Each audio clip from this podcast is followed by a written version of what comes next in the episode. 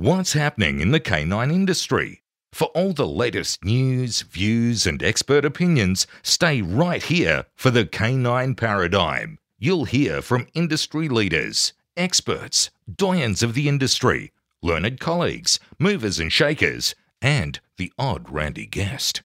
Get the latest insights and expert advice from both here and abroad from the people in the know. Now, here are your hosts, Glenn Cook and Pat Stewart. And I'm Lofty Fulton, and I'm out of here. Hey, Pat, it's 2020. Yeah. It's a new year. Yeah. Do you reckon if we call Jason Furman, his attitude might have improved? Only one way to find out. Should we call him? Yeah. Okay, let's do that. Yeah. Hello, Buffhead. Hey, cockhead, what are you doing? You woke me up, you bastard. Did, we're recording another ad and we thought we'd call you just to- Yeah, you fucking woke me up. You're lucky I answered it. oh, is that one of the reasons you don't like people calling you because you work nights? Yeah, that's like I, I, I try to stay awake until fucking midday, but no, people ring me like three in the afternoon, like oh, as if they have lives. Hey, Jace, got any cool stuff for sale through IronSwickDogQuip.com? Yeah, if uh, you get on the website and if you're a balanced trainer, certified balanced trainer, that's NDTF or Bart Bell and Gold School, Right. um, you can get up to $40 off HS products. I see. Is that because you're an ethical good guy and you're trying to outprice people just buying them without knowing what they're doing with them? Pretty much. There are other reasons, but mostly it's that. I'm a, I am an asshole as well, but hey, you get so if people wanted all this kind of dog training equipment, uh, a quipmunk. yeah, equipment, Is that a chipmunk with that has equipment on? yeah, Okay. uh, is, is that my new name, Pat? yeah, you're the, Equipmonk. you're the equipment. The Equipmonk. yeah, where do they go to check out that? Best bet is einzweck.com, www.einzweck.com. All right, Happy New Year, Buffhead. Glenn, are you eating dog food? I'm not eating dog food. Okay, But people thought I was last time. This is why we're redoing this ad because last time we were doing it, we had people ringing up saying, I'm very confused. It sounds like you're eating dog food. What I'm dog not." food did people think you were eating? They thought I was eating Bright Bites. Why would people think you were eating it? Well, because on our ad last time, I made a little rustle and you said, Glenn, what are you doing? And I said, I'm enjoying some Bright Bites. Isn't it that the Bright Bites are so healthy and nutritious for a dog that they're amazing to use in training because dogs love the flavor of them. They're actually Correct. Hmm. very good for the dog. And they're so delicious that you thought maybe you'd have a little nibble? Well, you could because it's been so well made. As you said, as you pointed out, Kylie Bright uses all the best products that you could possibly think of in her dog treats mm-hmm. that you could possibly eat them, but they're not recommended for human consumption, but they are great for your dog. Okay. Where would I get these? Dog Squad, Canine canineservices.com.au. Did you say dog squad canine services.com.au? I did, sir. Would I spell that canine or spell it out? Canine as in C A N I N E, not K9. Okay. So spell it out dog squad canine services.com.au. Get yourself some Brights Bites, use them to train your dog. Don't have a nibble yourself unless you really want to. Exactly.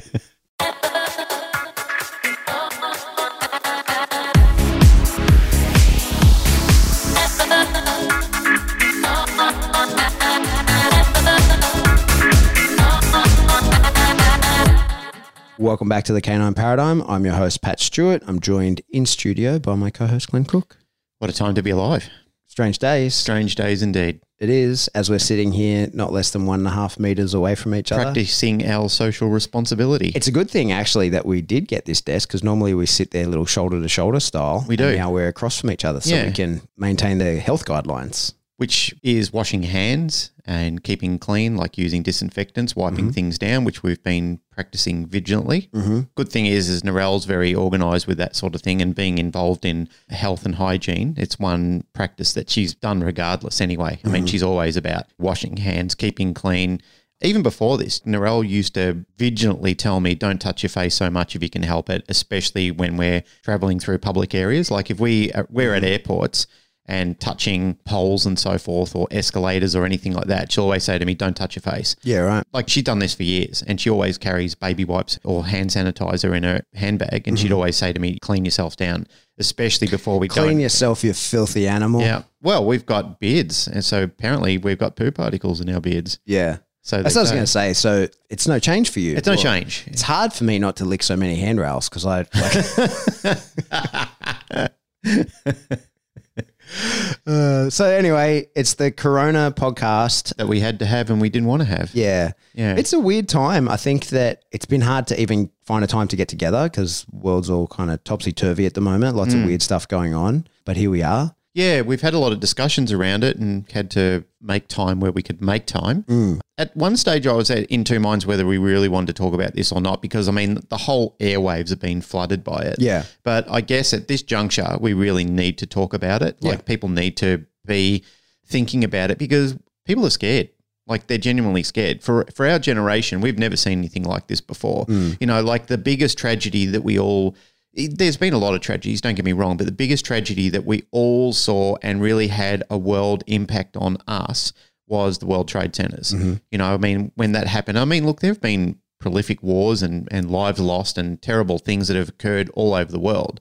But these type of things really, these stop worlds and nations. Mm. And the coronavirus thing is just something that I've never witnessed in my lifetime. Mm. This would be an event like our grandparents have sort of witnessed when people started dropping bombs on their country from other countries. Mm. You know, when when that sort of thing happened, and they just thought, "What do I do?" Yeah. You know, like this is we've never been through anything like this before. How do we how do we live? How do we survive? How do we get day to day?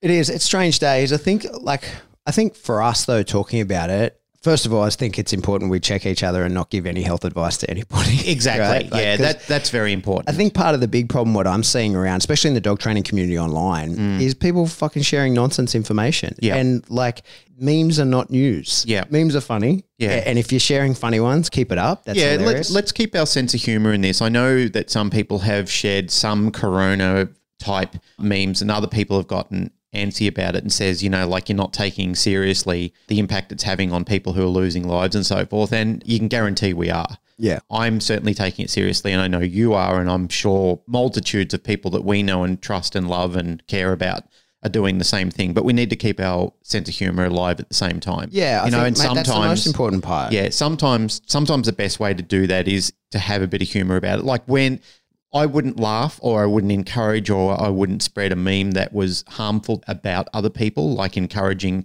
you know, like uh, distasteful things to happen to other people and, you know, laughing about the tragedy that's happened to other people. We need to be clear about that. None of my colleagues who are sharing humorous memes are sharing memes about harm happening to anybody else. So that sort of thing, you know, definitely would discourage that sort of thing. That's not funny. I mean, that's just Yeah. distasteful in in all aspects. But I think what I was going to say was I just it's important not to get your news from screenshots of other things on Facebook. Like Yep. people are so full of shit. Yeah. And there's so much misinformation getting around that it makes it really hard. I think a lot of people, like it's stressful times, everybody's in a difficult situation. And- And people around the world, you know, we're listeners in almost every country, right? So Yep.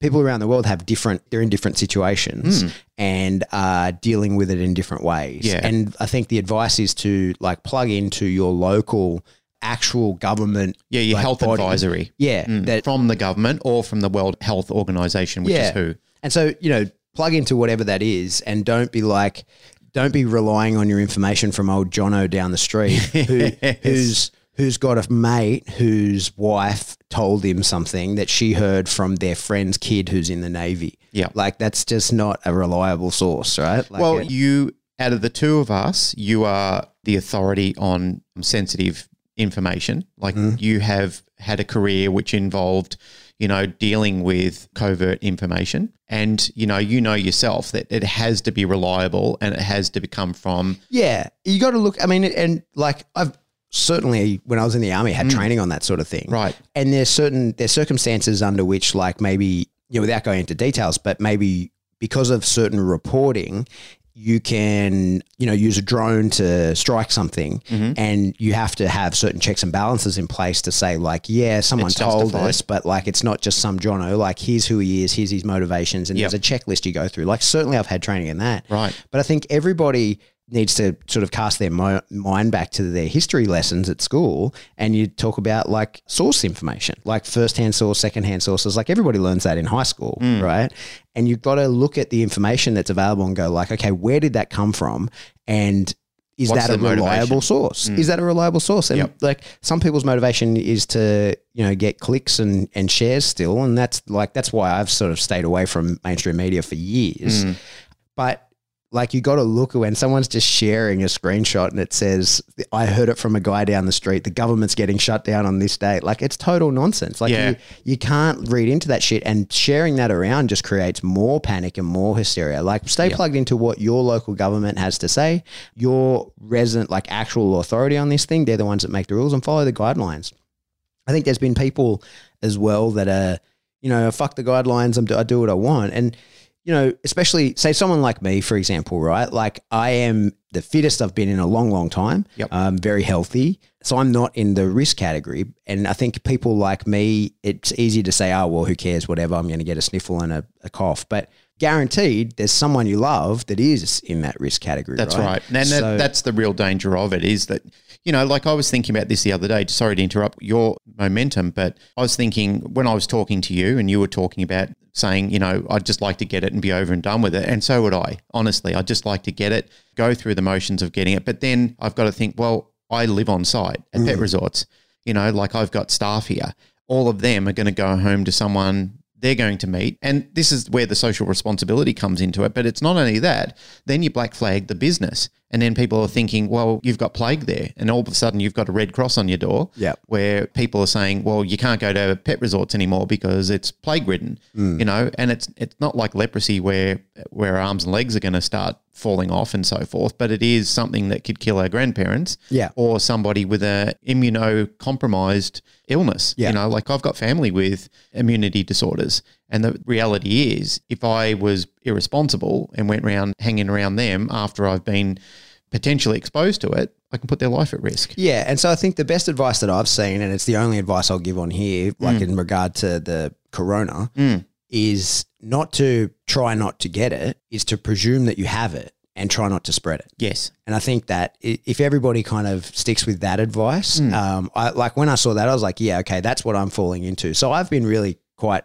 isolating myself because, like I say, I'm in the category of people that probably would have no idea whether I have it or not. Yeah. And so I've been taking steps to try and avoid, you know, I presume I do have it mm. so that I'm not potentially passing it on to anybody else. And I think that's the only advice that I'll give on it. And and and not that I'm in anybody to give any advice on anything about it. Well, I mean, even when I came back from the States, when I was over there with the ICP crew, you know, mm-hmm. like I had a terrible flu. Like I had it while I was there and I had it while I was in transit and I had it while I was here, you know, and I was doing everything I could possibly do to limit my contact with staff. Even in the days where I was healthy enough to get up and, and work, it was in my office and I was making phone calls to everybody. And I waited until I had the all clear from the doctor. And I even got tested for corona at that time because the stigma had just started. It hadn't peaked and it hadn't exploded and gone crazy like it has now. But I had to go to the doctor to satisfy myself and several other staff members that I didn't have corona. And uh, the doctor said to me, You don't present with corona, but you've got a nasty flu and you are very infectious. So, you know, you need to practice. And, you know, like I was on antibiotics and isolation and, you know, limiting contact with Narelle and everybody else while I just went through it. Pain in the neck, but necessary and, and responsible. And like you said, regardless of whether I've got anything now or not, doesn't hurt to remain hygienic, washing your hands, using sanitizers, thinking about surface you're touching, limiting the, the amount of times you're touching your face, Yeah. practicing social distance. We can still be social with each other. We don't have to. Well, I think that's super important that we Very do. much. And there's lots of ways to do that. I mean, that's why we've made the effort to try and get this going. And I feel like that's a big part of the, you know, you got to laugh. You got to have times. You got to find a find the humor and stuff, right? Absolutely. And even if it's not about this, you got to get together and and you know, Still in be one human way and, or and, another. and still not treat each other like we're dangerous and explosive. you Yeah. know? and that that's the thing. Now the other thing on top of this too is that there is going to be a lot of people who are going to be economically affected by this. yeah, that's and we're in that impact, category. especially to our industry. yeah, our industry is going to suffer because we're basically a We're a luxury item. we're a luxury item. That's Yeah. right. To some, we're a necessary evil because people have got dogs that are playing up and they're they're looking at it. But while work is drying up for them, Yeah. it dries up extensively for us. Yeah. And it puts us in a hurt locker. So it, this is something that we really need to discuss and we need to look at alternatives. But at the same time, while people are in isolation, or restricting contact, their dogs are going to be driving them crazy. Yeah. And they still need access to online support. Yeah. So we need to look at as a community, and I mean, I know it's been talked about. Bill Church has been talking about it, and several other people have been discussing it. It's great to see people raising the bar as, as a community standard. I know the ISCP are looking into it further on how we can support members and so forth. Mm-hmm. And this needs to be thought about and workshopped across the board because, as I said, a lot of people are going to be hurting. You're going to hurt. We're already seeing like a massive decline in, Yeah. you know, boarding numbers because we are an industry that supports holidays and, Yeah. and vacations. So, So, like, I can talk about myself, right? Yeah, go as ahead. an example, in that, you know, last year I made the from a business decision as my as like I am my own business Mm. That I was going to travel heaps this year. So my plan was to like next year I wanted to be way more on the tools and be training more dogs and I just decided that for like while the opportunity was available for me and people wanted to hear what I had to say, I was working a crazy amount this year of mm. like really putting in an insane amount of travel time. And so I've geared all of my business around that. And I actually, all of the pet dog training clients that I have, I offloaded to other people. Yep. So I cleared my plate as much as possible to allow me to travel. And I had a very large number of international public events organized that are all on the website, you know, as well as a lot of them that are private events for agencies and that sort of thing that are all over the world as well that, you know, aren't on that website for people to see. So really my whole year was packed for travel. And I'd say that you know, I've already cancelled the one event that was actually probably next weekend was meant to happen in Tucson, um, and then Massachusetts after that. And I'd say that almost all of it is like all the international stuff for the remainder of the year. Who mm. knows? Who knows, right? Like it's hard to forecast, but I'd say it's very likely that all of that is going to be impacted at the least. Yep. So the the result for me is, you know, it's it's huge, and and it's I took a big risk in. Well, it didn't feel like a risk at all when I decided, yeah, this is what I'm going to do. I love doing it. I'm going to travel around. I'm going to train people instead of organising training dogs locally, and they're not really things that can be done online. That you know, like all of our content's online anyway. Like if you go through the however hundred many episodes there is and all through all the Patreon content, like everything's there, right? Yeah. The idea of the live stuff is that you get to ask live questions and you see the presentation there and you tell some stories that maybe I don't tell online. Well, it's the- a little different. It's a little different because as we've, you know, like as we've been talking about having second set of eyes and, you know, the master coach there on yeah, that's it. So the, the big part is the training the dogs part, right? Yeah. The hands-on. So part. the information that we're putting out, I believe, is very good. Very good to very high standard. However, the reality is it's still like doing martial arts on a VHS tape. Yeah, that's right. The, the, Yeah. thing for this is it's a supplementary. You know, it's like eating well and supplementing. Yeah. The, the two go hand in hand in, in ensuring that you're going to get maximum uptake. Yeah. And it's the same thing with what we're doing with training is that we're encouraging people to uh, follow and watch the online content, but if available and if economically viable, you can actually have the coach there with you Yeah. that can say, okay, that's great, you're doing 90% right, but you know, here's some things that That's need right. modification. And that's the piece that can't be replicated online. You That's know what I right. mean? Like you just can't put that in. And as well as like the the things that I like the way I teach is it's infotainment. I'm really acutely aware of that. So I Hmm. put on it. It's a show, right? Like it's a, a the way that I teach the theory components of the workshops that I do is a story. The whole thing is a story end to end, and Yeah. that makes helps people understand it. And it's a big part theater, right? And but so then it tops it off with the actual pragmatic with the actual work, right? Mm. So it's not something I can replicate online. Oh, the content's available online, and I, I do a lot of Skype sessions, and that that you know that that'll continue to happen. People will, will continue to find me that way, and and if anything, that'll up that'll pick up now because there were people who intended to go to those events and now can't. And they'll do more Skype sessions. So like you know that's going to be okay. Mm. But the impact, I think that that's the impact for me, and you know I just the international travel is the big thing for me. Like, and I just don't know when that will pick up. And I'm worried about in the future of like how expensive that will be when it restarts because, you know, I think that airlines will be struggling and, you know, there's a lot of like flow. Or there could be good deals too.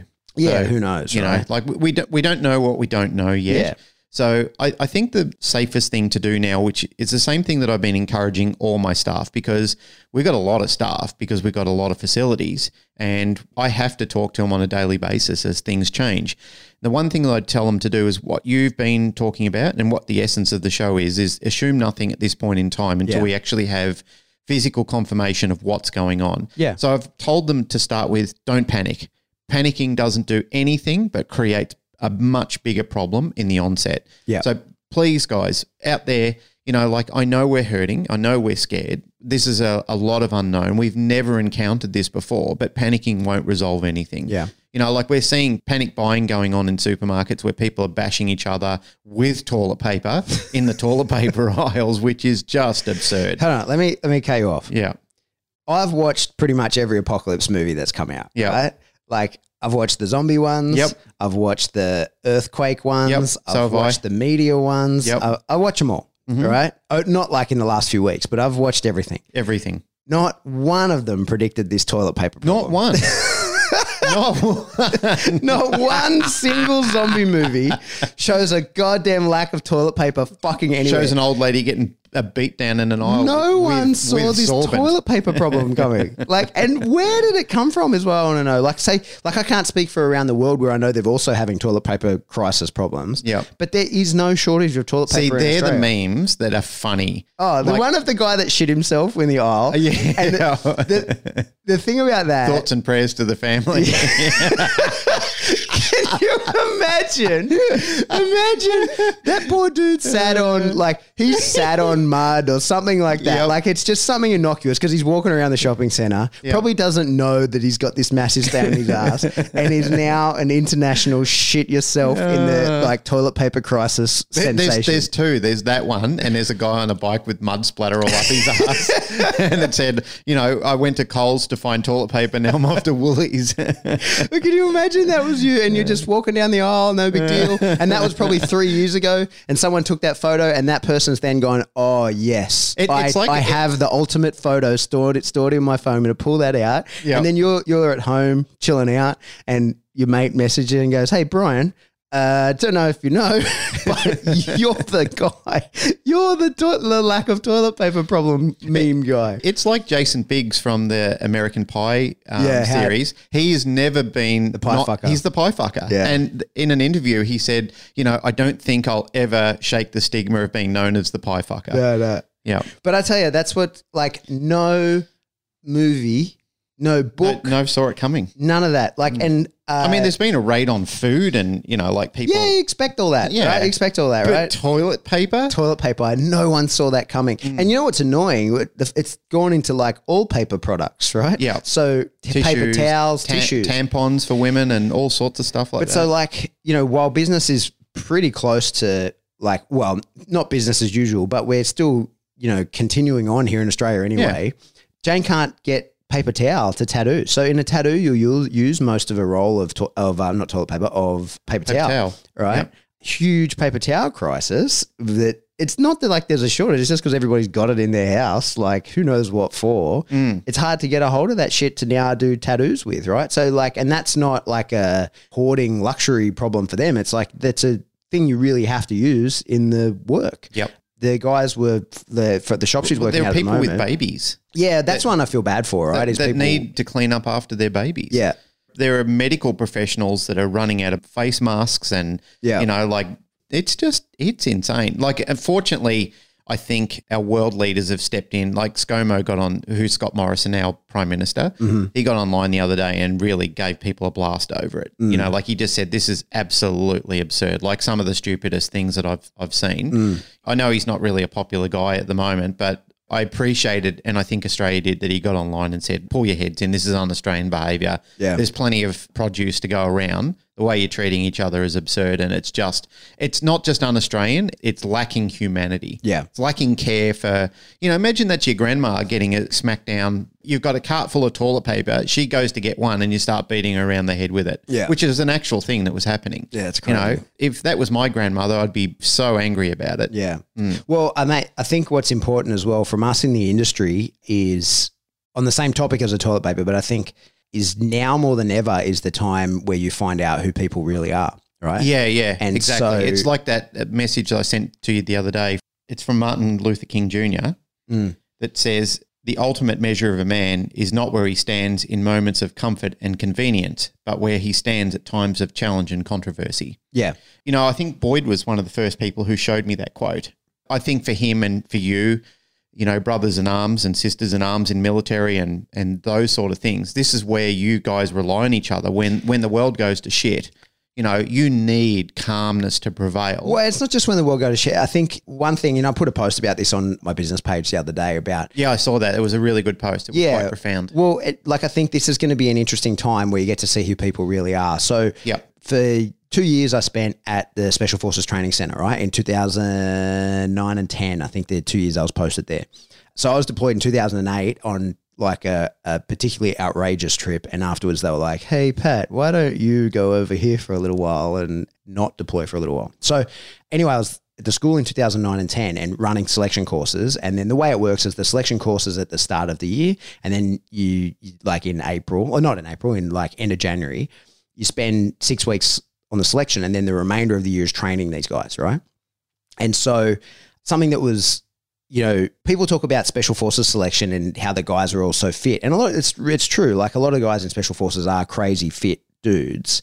But the reality of the job is that you don't actually have to be so insanely fit. You can you have to be fit, you have to be healthy, right? But the like the annual fitness test is very hard, but it's not outrageous. Like one of my friends did it drunk, you know what I mean? Actually it was at my at my it's cool uh, in the in the commandos it's called the CAFT. It used to be anyway. I don't know if they still do it. The Commando Annual Fitness Test, and it was basically the fitness test to get in. You have to do that every year to make sure that you're still at that standard. And at my engagement party, we're all out, and it's mostly guys from work that are there, you know. And one of my best friends at about two in the morning. When you do the CAF, you start at like four because it, it's an all day kind of event. It takes all day. So you start at like four in the morning. And at like two, he looks at us all and goes, Oh, I can't believe we all have to do the CAF in a few hours. and we're like, What? Because your companies get allocated when they're doing it. And he was in a different company. And we were like, We're not doing that tomorrow. And he's like, Oh, shit. You telling me I'm the only one? But he still managed it, right? Mm. Like in great difficulty. No sleep during the night Damn. before, but managed to get done. Anyway, I digress. The point is, one of the reasons that people are so fit is because you want to prolong how long it takes to for you to be broken. Mm-hmm. So on the selection course, the reason it's so insanely difficult is you want to get to the point where people cannot pretend anything about themselves anymore, right? You want to get to the point where the veneer of whoever you're pretending to be falls and the real person is exposed, right? That's the whole point of why it's so physically demanding. That's why you deprive people of sleep and food and that kind of stuff. It's not really a test of how you go under sleep deprivation because like you can't train for sleep deprivation. You just like it is what it is. In fact, you shouldn't train for sleep deprivation. But the idea of putting people in those extremely stressful states is because you have to find a way to stress them so much that you replicate battle stress. Mm. But it's always going to be fake. You know, you're not going to actually like the real stress of battle is that you could be killed, right? But you know, on a selection, that's not that's not on the cards. They're not Yep. going to kill you. So you have to stress people physically enough to the point where they can't pretend to be who they're pretending to be anymore. And for me, because I was never in the top 1% of the fitness, like that was at the veneer fell for me at the kit check. Yeah. Right. Like, like 10 minutes into it where they made me do two burpees, I was like, this is who I am. Didn't I'm exhausted. the, didn't you get the Fat Commando award at one Yeah, I was called it. Yeah, so I got it from this other guy. I Yep. won't say all their names, but I was so uh, there was a nickname called the Fat Commando, right? Yep. And it was another guy's. I don't know where it started before him. So it was his, and then it was me, uh, and so then Australian. Yeah, so I was the fat commando for oh, probably three or four years, and then there was this guy. Uh, he was on he was on a selection course that I was instructing on before I was at the school. You know this is going to haunt you like the dolphin. No, well, I, it's not my name anymore. No, I'm, I'm I- finished I- with no, it. you pass it on. Yeah, Yeah, it's gone from You- me. You pass the mantle. So I looked at this dude. So the the kit check is done. Usually it it's, it starts naked, right? So that like you, the way it works when you turn up is you have to lay out everything that you brought on the floor and you stand there naked, and it's actually a weird thing. They make sure that there's females there, and some people won't get naked. Like, and that's it. You're like you're going straight away, right? That's Yeah. part of it. It's not always full nude, depends on where they do it, but it might be at the minimum stripped down to your jock. So you're standing there, and then there's a kit check of what you're meant to bring, and it's like, okay, like That's this why is, you do it at every PSA opportunity. but it's like this is what is meant to be on the man, right? And it's like underpants. So put your underpants on, socks, put your socks on, Yep. pant like so. And then what ends up happening? You repack all your gear according to the kit check, and everything else is gone. Whatever else you brought, it gets left and is and is gone. yeah, Anyway, so there's this guy when I was it's a instructing. psychological thing too, right? Yeah. Mm. So there's this guy when I was instructing, he was 113 kilos and he probably should have been about 85, right? and you're standing there and he's there and something had happened. He was injured or something. And, and he was, you know, overweight. and I said to him at the time, I said, God damn it, I hope you pass. because you're getting the nickname. Yep. Uh, and he passed no problems. He killed it. He Yep. did an amazing job. He was he he was injured. I can't remember the exact story, but he was badly injured in the lead up and couldn't train. And was the kind of person like myself that packs on weight super easy when they can't train. Yeah. Um, I had that problem for a while. Yeah. but anyway, yeah, I passed on the mantle of the fat commando Yep. to him, and I don't know whose it is now, but it, it it's gone from me. Mm. But anyway, my point is, after this long Yeah, yeah. is that the idea of selection being so physically hard is yeah, there's a certain physical fitness that you have to meet. And they do a fitness test. Like, why is it so hard? The rest, you know, they're fit enough. Mm. The, the reason it's so hard throughout, even after you've passed the test and we know how fit you are, is that we want to break you down to the point where you can't pretend to be anyone else than who you are. And the mm. real you comes out. And that's what happens under real stress. You can't keep up the veneer, right? And you really get to find out who people are. And they're like the guys that have been kicked out of special forces units are usually the most fit guys. They're the guys that don't fit in and it turns out have like battle stress problems are usually weapons. Like they are the fittest, most unimaginably physically tough people you'll ever meet. Yep. And the reason they they then have real battle stress problems is because they weren't actually stressed as much as everybody else was on selection. Right. So you never got to actually see them. The Right. veneer never Yeah, that makes sense. Yeah. Yeah, and because most things are done in group, Yeah. like everything's a group activity, right? So the like one person makes a mistake, the whole group gets punished, or like whatever the activity is, the whole group does it. Mm. So if you're so far ahead of the curve in fitness, like absolutely not even on the same chart as anybody else, they can never stress that individual to the point where like you can never stress him as much as I was stressed, right? Mm. So all the guys that have had real problems in the unit and have ultimately been kicked out just for like battle stress problems, uh, have all, and I'm not talking PTSD stuff. People get PTSD, that's a different thing, right? But Yep. this is like just not suitable under under the real stress of real life. Have all been beyond imaginably fit, like unbelievable fit, like borderline, you know, superhuman type of abil- abilities. Mm.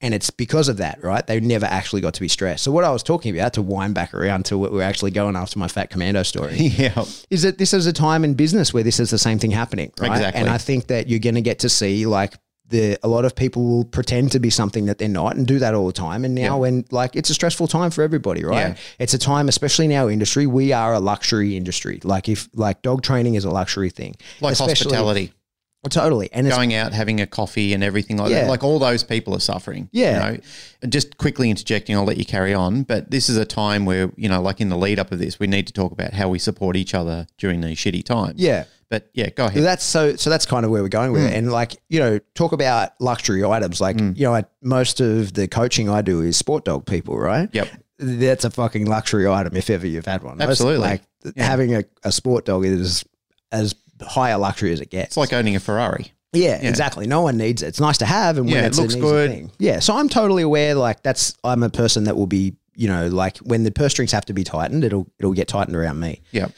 But I think a lot of us in the industry are the same, like a lot of pet training, that kind of thing. So we're going to be in some hardship, and people are just going to have to find ways to adapt. And you're going to have to maybe change it, change what you do for a while. Whether that means you go online, maybe that's what you do, or maybe you fucking change industries because there's plenty of work. It's just not maybe not in the sector that you're used to having. And during a like a recession, if that's the way things go, maybe you have to change and you and you keep your like as much as you can, you stay in your original lane, but you know, maybe you have to dip into others to to make ends meet. Maybe that's what you have to do, right? Like that's that's just life. Yeah. Um, but what we are going to get to see now is, you know, who's who's real, right? And I think that this is not a time people will remember how they're treated by others during this time for sure. Hundred percent. I remember having a conversation with you months back before any of this was even thought of or contemplated or anything. But we're talking about friendship, and one of my considerations on friendships is when I'm not useful to someone, that's how I classify who's a friend to me. Mm-hmm. Because a lot of times I'm considered or thought of when people need something. Yeah. You know, and that happens a lot. And again, you know, like I use myself in this situation to say that I've never done that would be fictitious. Of course. You know, I've done it myself, but I know that when I'm looking at who are my friends at the end of the day, When I'm completely useless to somebody and that person is still calling me and still wanting to maintain a, a level of contact, that's a friend. Yeah. It's what we're going to see now is because this is a, a stage in human evolution for us, for our generation right now, right here, is we will really find out how important we are to people when resources are thinning out Yep. and people are in need. And are you going to do your bit and you're going to help them, or are you just going to think about hoarding your stash of toilet paper mm-hmm. in your underground bunker somewhere when other people need things like that? If you know that you're in a position of excess, help other people out. Yeah. That's the thing to do. Is I mean, we have to do that here at work as well. We're looking at reducing and scaling down, but not stopping. And that's the thing is we're saying to our staff is let's not panic. As I said before, this resolves nothing. Panic is useless. It is absolutely counterproductive to your own existence. Like when you panic, you become a dangerous person. We talk about this in aggression all the time. Yeah. The, the dog that's panicking is a very dangerous and unstable dog. And it's the same thing with a human being. It's one of the things that I had to learn in diving when we did the rescue course. And I know you would have done this extensively with all your training. But a panicking person, a drowning person is dangerous. a person, they'll, they'll take you under. Yeah. You know, that could be your own sibling, your own parent, or anything like that. But they're not in their mind, they're not in their body, they're not occupying that space rationally anymore. So, what I'm suggesting to people is, and you covered it before, is get the facts. Don't stop speaking to each other. Have conversations, reach out, utilize the community. We might be socially isolated, but we're not. Because I mean, we're fundamentally doing what we do anyway with social media. Yeah. is we're still talking to each other. Yeah, exactly. You know, I had conversations with Sean Edwards before because he's just quit his job. He's now moving into a situation where him and Janet are relying on an income through the dog industry. Yeah. And that's what I said to him, which you and I had the conversation about, and many people are uh, talking about now is transfer it to online Yeah. People still need to be entertained and people still need to be educated. I mean, education shouldn't stop throughout all of this. And this is one thing that, as a Well, in fact, you probably should take the You need more of it. Take the opportunity. Right? read more, you know, educate more. And this is a golden time for the things that we've all been putting off, for the books that we haven't been reading, for the, the Exactly. seminars or the online content that we haven't kept up to date with. This is a golden opportunity to do it. Like I've spoke to people, Narelle and I were in Adelaide last week doing a seminar and, you know, we had a few people that were concerned about the COVID issue and, and pulled out of the seminar, but the vast majority turned up, which was great. But like you, we had one booked in Brisbane. We had to cancel that and it's unknown what's going to happen in the next couple of months with other things that we had planned as well. But the reality is, there were people there that said, Oh, you know, I love the podcast, which I told you about. People over there in Adelaide are really lifting their game. They're raising the bar. Mm-hmm. They're joining the rest of Australia in, in their opportunities, which they didn't for a long time. They were always, you know, like the poor cousin. And I, and I mean that with affection, not with disdain. But they, were- they were always a bit late to the party in getting things going. But then, mm-hmm. you know, like there's some really cool trainers over there now. There's some good businesses popping up. And that's because they're really hungry for it. Mm-hmm. And the point I'm trying to make here is that people are saying, you know, like love the podcast, been avid fans of it, but not up to date. Well, here's, your, chance. here's, your, here's your opportunity. you know, and I don't mean that distastefully, of course, but you know, like the message that we're actually trying to get out in, in amongst all of the waffle is that we really want people to think about not only looking after yourselves, but looking after our community. Yeah. I mean, we have to look after our, ourselves, our family, you know, our workplaces and so forth, but we also have to help each other come up with ideas. And if you are in a good position, if you own a grocery store right now and you're selling bunches of toilet paper, have a think about how we can help the community out, how we can still make some hay because there is sunshine around. It's just, Yeah, it's just in gotta adapt. It's places. just It- gotta- that's it. It's adaptation. You've got to adapt. Yeah. Everybody has to adapt. And Yeah. like like I say, I'm going to be hit massively hard. Already have been, right? Yeah. Um, and I just think that it's important for me. It's important because we get to see what like what people are like when the chips are down. And like I, both the guys who are hosting me in the states coming up at the moment were both really good about it and like agreed with me. And that I said, look, I'll wear the airfare. And so Virgin have been amazing, right? yeah, they've been really good. They know they're going broke probably, right? So they're like when I called them and they said, Oh, you know, I've got to cancel my flights. No problem. Absolutely, no problem. We can just refund you that money, no problem. I was like, Oh, okay, cool. Like, yeah, so it'll go into a credit with us. Uh, and, and you'll be able to reuse it in the future. And I was like, Oh, okay. Yeah, Um, it's a credit. It's not a refund. yeah, and like because they like who knows what's going to happen from all of that. Mm. And then they you know maintain your status credits. I got an email saying, "Oh, don't worry, we're going to give you 70 points a month just to make sure that you keep that your your platinum status." Yep. it's easier to make promises you probably never have to keep. That's it. but anyway, that's another problem. But like I said with the guys, like I think that give the people who have bought their tickets back as much money as possible, if not all of it, as much as absolutely possible. Yep. And we have to be prepared to wear some of the hurt on that. And like I said, I wore the airfare, and we'll mm. see whether we ever get that money back. But I'm prepared to do that because I think the way that business works, and I think this is important, people understand it, is he who takes the greatest risk takes the greatest reward, right? Yep. And so, you know, I stand to make a good chunk of money when I do those seminars. That's how I make my living now. Mm. But I, because I stood to take the most reward, of course, Mm. It's a I, gamble. I stand to take the risk. It's still so- a gamble. You don't know who's going to turn up on the day right. and who's going to cancel. That's right. So it's on me. Like Mm. when when someone's got to lose money over it, I was prepared to do that because Yeah. I had I stood to make the most if it went well. So I'm prepared to lose some. Yeah. Um, and that's just the way it is. And I'm lucky that I'm in a position where I could afford to do that. You know Mm. what I mean? Like you know, it's not like I'm like for now I can afford to do that, right? And I think that you know I've got. I was talking to Alex this morning about what's coming up in Melbourne, and I'm there. The plan is I think it's late May. And so we're pressing ahead, right? Yeah. Like we, we don't know what's going on in that time, but we're lucky that we both discussed this morning. He's hosting me in Melbourne.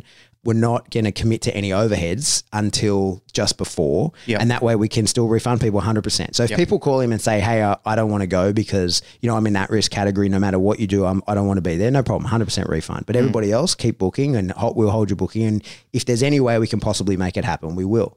But it's adaption. You got to like say for that event, right? Yep. Like it's meant to be a two day seminar, Saturday, Sunday.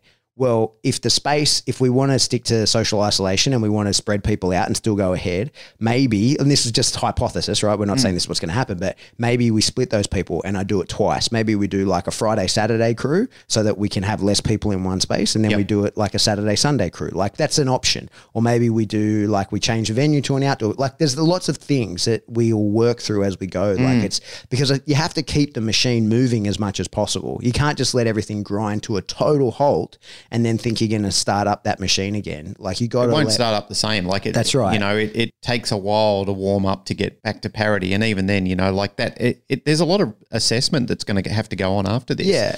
And what you're talking about now is what Jackie and Alicia just did in Adelaide when they hosted the seminar through Mm-hmm. the dog workshop. I'm plugging their little business over there because they're great and they're lovely ladies and they've got a good thing going on. But soon as we got there, they said to everybody, okay, let's practice the social hygiene. They spaced the chairs apart. They had hand sanitizer on par around for everybody to freely use. Yeah. We pretty much practiced, uh, you know, limiting your contact, covering your mouth if you're coughing or anything like that, or Yeah. if you suspected that you're ill, don't come at all. Yeah. And they were fantastic about it. So, you know, there was no stigma attached to it. There were people that still wanted to go out for dinner with each other and talk and hang out and Yeah. and meet each And other. in Australia, we're still at a point where we can do that. Like I know some places in the states are groups of no more than ten people and that sort of thing. that's right? a law. So- that's a law issue. Yeah. Yeah, but like here, we're still at a point where we can still congregate groups of up to 100. 100. yeah. Mm.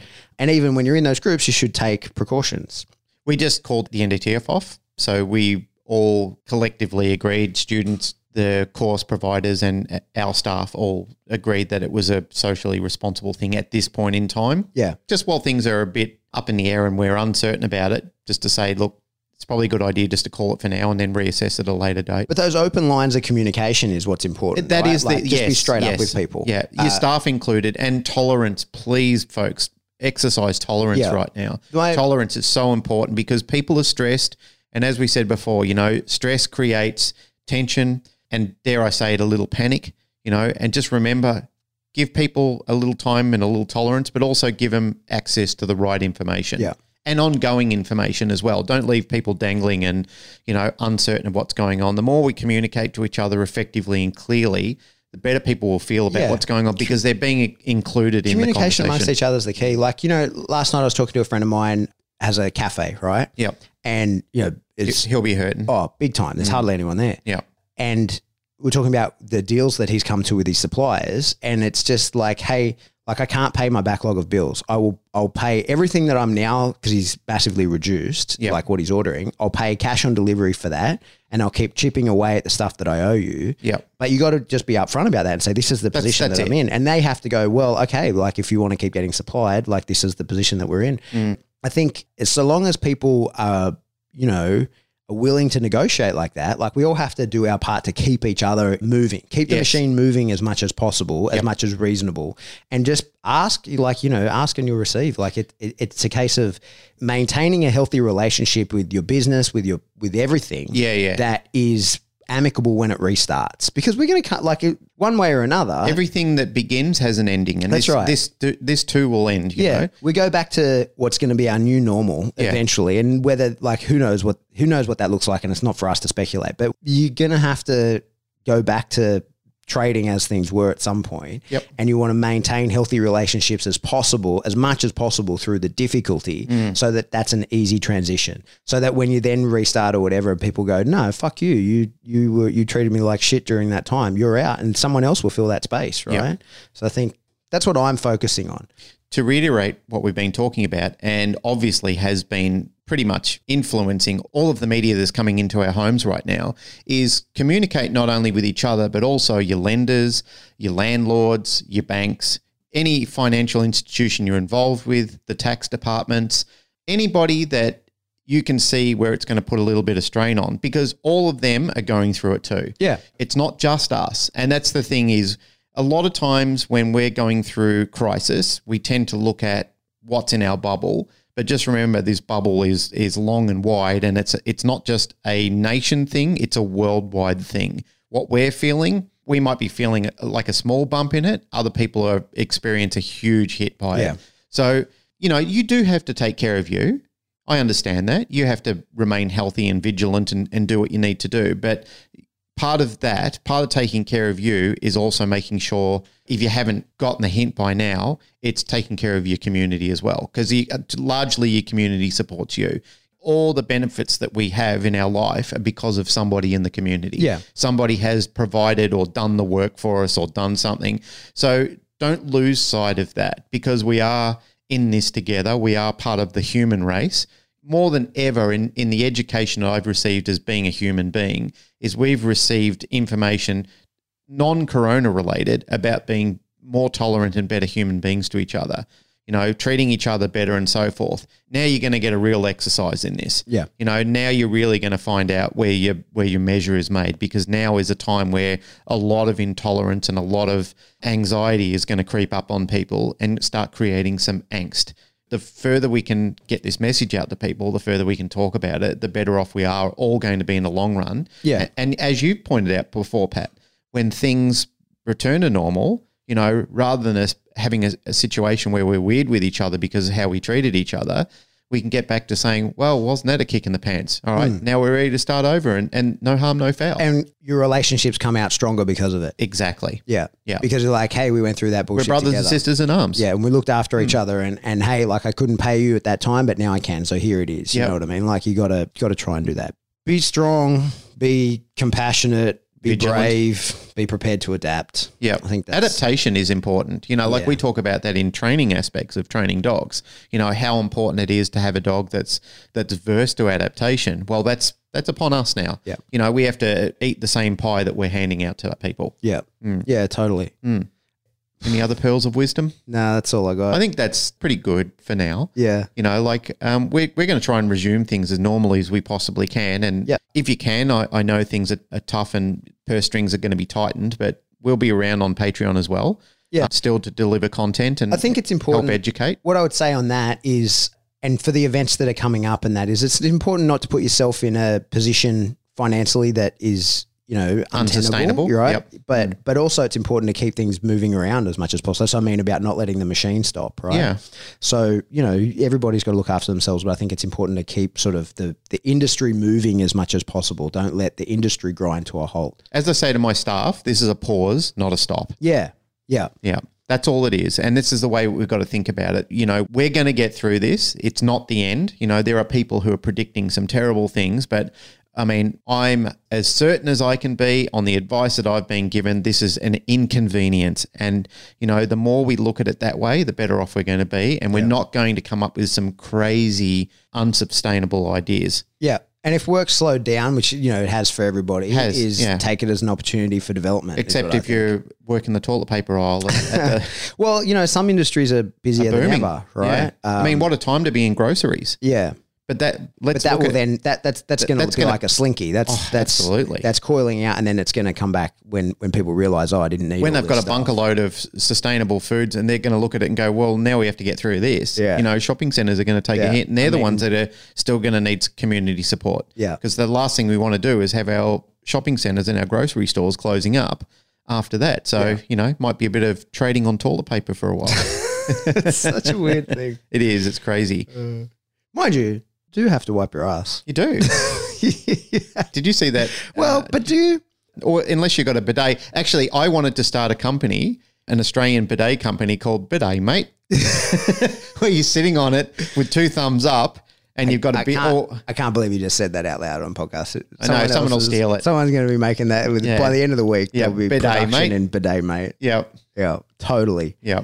But yeah, I think uh, you know something I'm planning on doing. Uh, I've got like three books in various states of disregard. Yeah, I've got and- one that's I've got chapters written and it's still sitting there. So you know, it's an opportunity Yeah, for me to eat, 100%. eat my own cake. It's time to just get hook into the things you say you have no time to do. You now have time to do them, and then they're ready for when they come out. I think as well, like you know, I see a lot of people asking about transitioning to online. It's like you know that's so easy to do. You don't have to spend a lot of money. Like people that do Skype sessions with me, yeah, I have a, a booking app. Yep. That has a subscription that costs me that actually is expensive. Maybe that costs me like four hundred bucks a year or something like that, Yep. right? But you don't need that. You can do the bounce back and forth. If people are in your time zone, it's very easy. Hmm. It's only when you're kind of all over the world that it gets more tricky. You can use But- Messenger. That's right. You can use Messenger. This is the thing. Like, I don't use any fancy platform.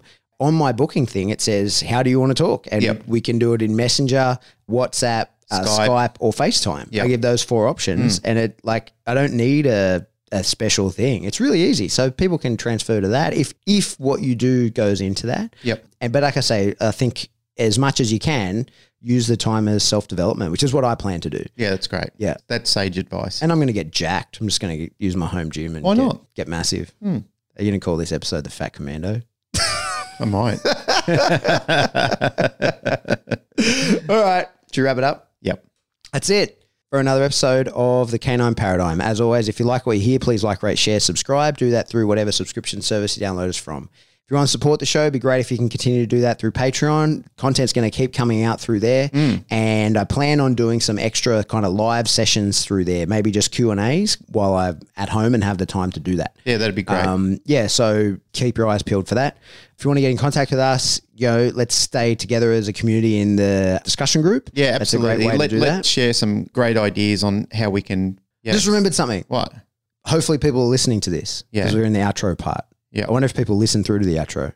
Well, we can we can cut the outro part and do it again. And Nah, leave it in this bit. Okay. Leave all this in, Yep. and that way we'll find out who listens. Okay. So, assuming, and we're we are assuming that the IACP conference is going ahead, right? So far, so good. Right. Yeah, I've got, I've got assurances on this at this stage. More will come in, in time. I'm speaking on the box Yes. stuff and I've got a two hour slot to do that. And mm-hmm. what I want is like I teach it, it takes about an hour to kind of run through the whole thing. And then I want to do interactive, like I want to get people doing it. Yep. But I never use a, a presentation. I always just talk. But Yep. there I will use one because I can count on it, right? Yep. What I want is a couple of case studies.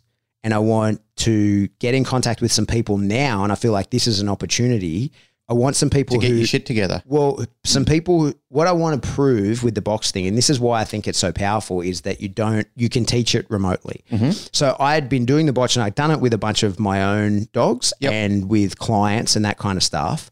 And then it was when Jess contacted me in Darwin and I kind of gave her the run through in like 10 minutes on how to use it. And it was effective for her. And the vet was able to vaccinate the dog while it was in the box. Yeah. So it was when that happened Mm. that I started teaching it and talked about it in the podcast because I realized, okay, this is a powerful thing that doesn't require a trainer's a trainer's intervention. Although Jess is very good with dogs, but this is something we can teach over the phone and over a podcast, right? Which is mm. why we did it. So I kind of, in keeping with that, want to prove that point. And so what I want is like a, a little sample group of people who have maybe a like a reactive dog, or if you've been just started listening to the show or something like that, get in contact with me. And I want just two or three people, so I know I'll get swamped with this, and I, I almost regret putting this out here beforehand. Who I want to do just a couple of lessons with. I want I, you'll get listen to the podcast that's available. I'll send you the Patreon one if you're not in the Patreon, although you should be. And I will just critique a couple of videos. That's it. Just Yep. early stage Yeah, cool. things.